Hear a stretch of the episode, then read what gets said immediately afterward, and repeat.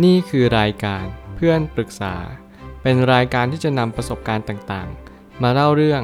ร้อยเรียงเรื่องราว ให้เกิดประโยชน์แก่ผู้ฟังครับ สวัสดีครับ ผมแอดมินเพจเพื่อนปรึกษาครับ วันนี้ผมอยากจะมาชวนคุยเรื่อง หนังสือ What Got You Here Won't Get You There How Successful People Become Even More Successful ของ Marshall Goldsmith หนังสือเล่มนี้เป็นหนังสือเล่มเล็ก ที่ผมเห็นอยู่ในหนังสืออยู่บ่อยครั้งมาก เป็นหนังสือเล่มเก่า แล้วผมรู้สึกว่าการที่เราได้หยิบอ่านขึ้นมา มันมีความสำคัญอย่างยิ่ง คือเราจะรู้ว่าอะไรที่ทำให้เราติดอยู่ตรงนี้ เราไม่สามารถไปตรงนั้นได้ หนังสือเล่มนี้เล่าผ่าน Marshall Goldsmith ซึ่งผมรู้สึกว่าเขาเล่าได้อย่างดีเยี่ยม เขาเปรียบเทียบอย่างเห็นภาพและชัดเจนว่าอะไรเป็นเหตุที่ทำให้คนคนหนึ่งประสบความสำเร็จ และอะไรเป็นเหตุให้คนคนหนึ่งล้มเหลว ผมเชื่อว่าคงมีความคิดของหลายๆคนว่า คนที่ประสบความสำเร็จเขาแค่โชคดีหรือเปล่า เขาแค่โชคช่วย เขาแค่มีบุญหรือว่าอะไรก็แล้วแต่ แต่ความเป็นจริงอาจจะไม่ใช่แบบนั้นทั้งหมด ผมเชื่อว่าคนที่เขาจะประสบความสำเร็จในชีวิตได้ สิ่งที่เขาต้องมีก็คือ เขาต้องมีความคิดที่ดี 2. เขาต้องมีการกระทำที่แน่วแน่และมั่นคง หลายครั้งคือเรากลับกรอกไปมา เราไม่เชื่อว่าความสำเร็จอยู่ที่ไหน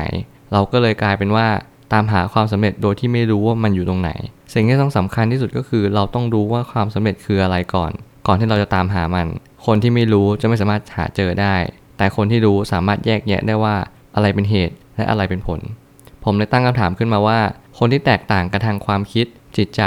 รวมถึงการกระทำนั้น ก็ส่งผลให้ผลสุดท้ายนั้นต่างกัน คนหลาย ๆ คนอาจจะคิดว่าความคิดจิตใจการกระทำนั้นแตกต่างกัน อาจจะไม่ให้ผลแตกต่างกันก็ได้ เรามีความเขาเรียกว่าอยู่บนพื้นฐานความบังเอิญและอาจจะอยู่บนพื้นฐานของความสุ่มเสี่ยง หรือการแรนดอมขึ้นมา แต่ผมคิดว่าการที่เราเข้าใจว่าเหตุต้องตรงกับผลเนี่ย มันคือคนที่มีเหตุผลพอสมควรทำให้เรารู้ว่าเราดีไปทำไม เราไม่ดีไปทำไม เมื่อไหร่ก็ตามที่เรารู้และเข้าใจเหตุผลว่า เราไม่ใช่เลือกที่จะทำดีเฉพาะคนที่สูงส่งเท่านั้น แต่เราจำเป็นที่จะต้องเลือกทำดีกับคนที่ต่ำต้อยเช่นเดียวกัน มนุษย์ทุกคนเป็น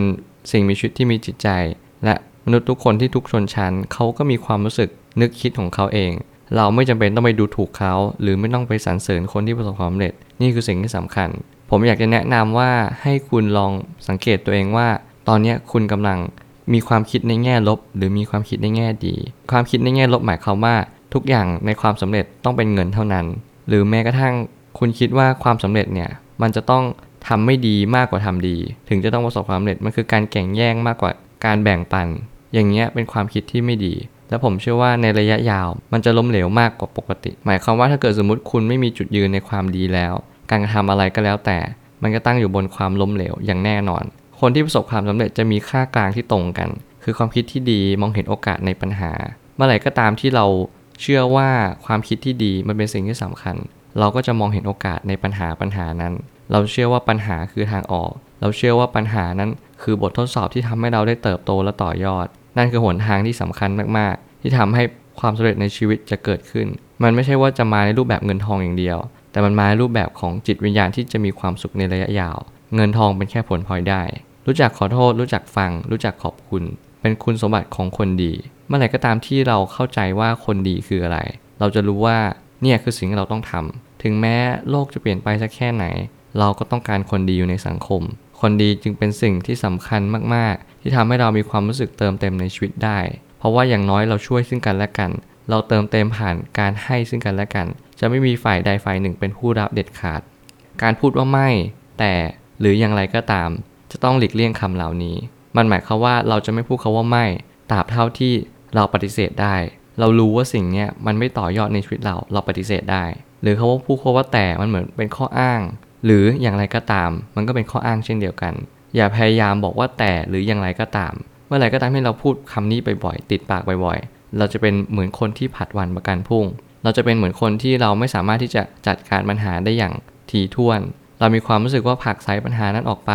หรืออะไรแบบนี้เป็นต้น ผมเชื่อว่าถ้าเกิดสมมุติว่าเรากำลังมีคำพูดแบบนี้ความคิดแบบนี้ ที่จะรู้สึกว่าปฏิเสธหรืออะไรก็แล้วแต่ เราควรจะลดลง เพื่อที่จะเข้าใจว่าตัวเองกำลัง อยู่ในกระบวนการไหนที่เราจะประสบความสำเร็จได้จริง ๆ หรือเปล่า พลังบวกคือการเติมเต็มตนเอง แต่พลังลบคือการลดทอนพลังตนเอง เมื่อไหร่ก็ตามที่เราเข้าใจตรงนี้และเราพยายามปรับเปลี่ยนสวิตช์ในจิตใจเรา ให้ตั้งมั่นในความดีศรัทธาในความดี และผมเชื่อว่าทุกปัญหาย่อมมีทางออกเสมอ ขอบคุณครับ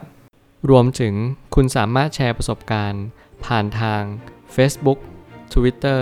และ YouTube และอย่าลืมติด hashtag เพื่อนปรึกษา หรือ Friend Talk แยชิด้วยนะครับ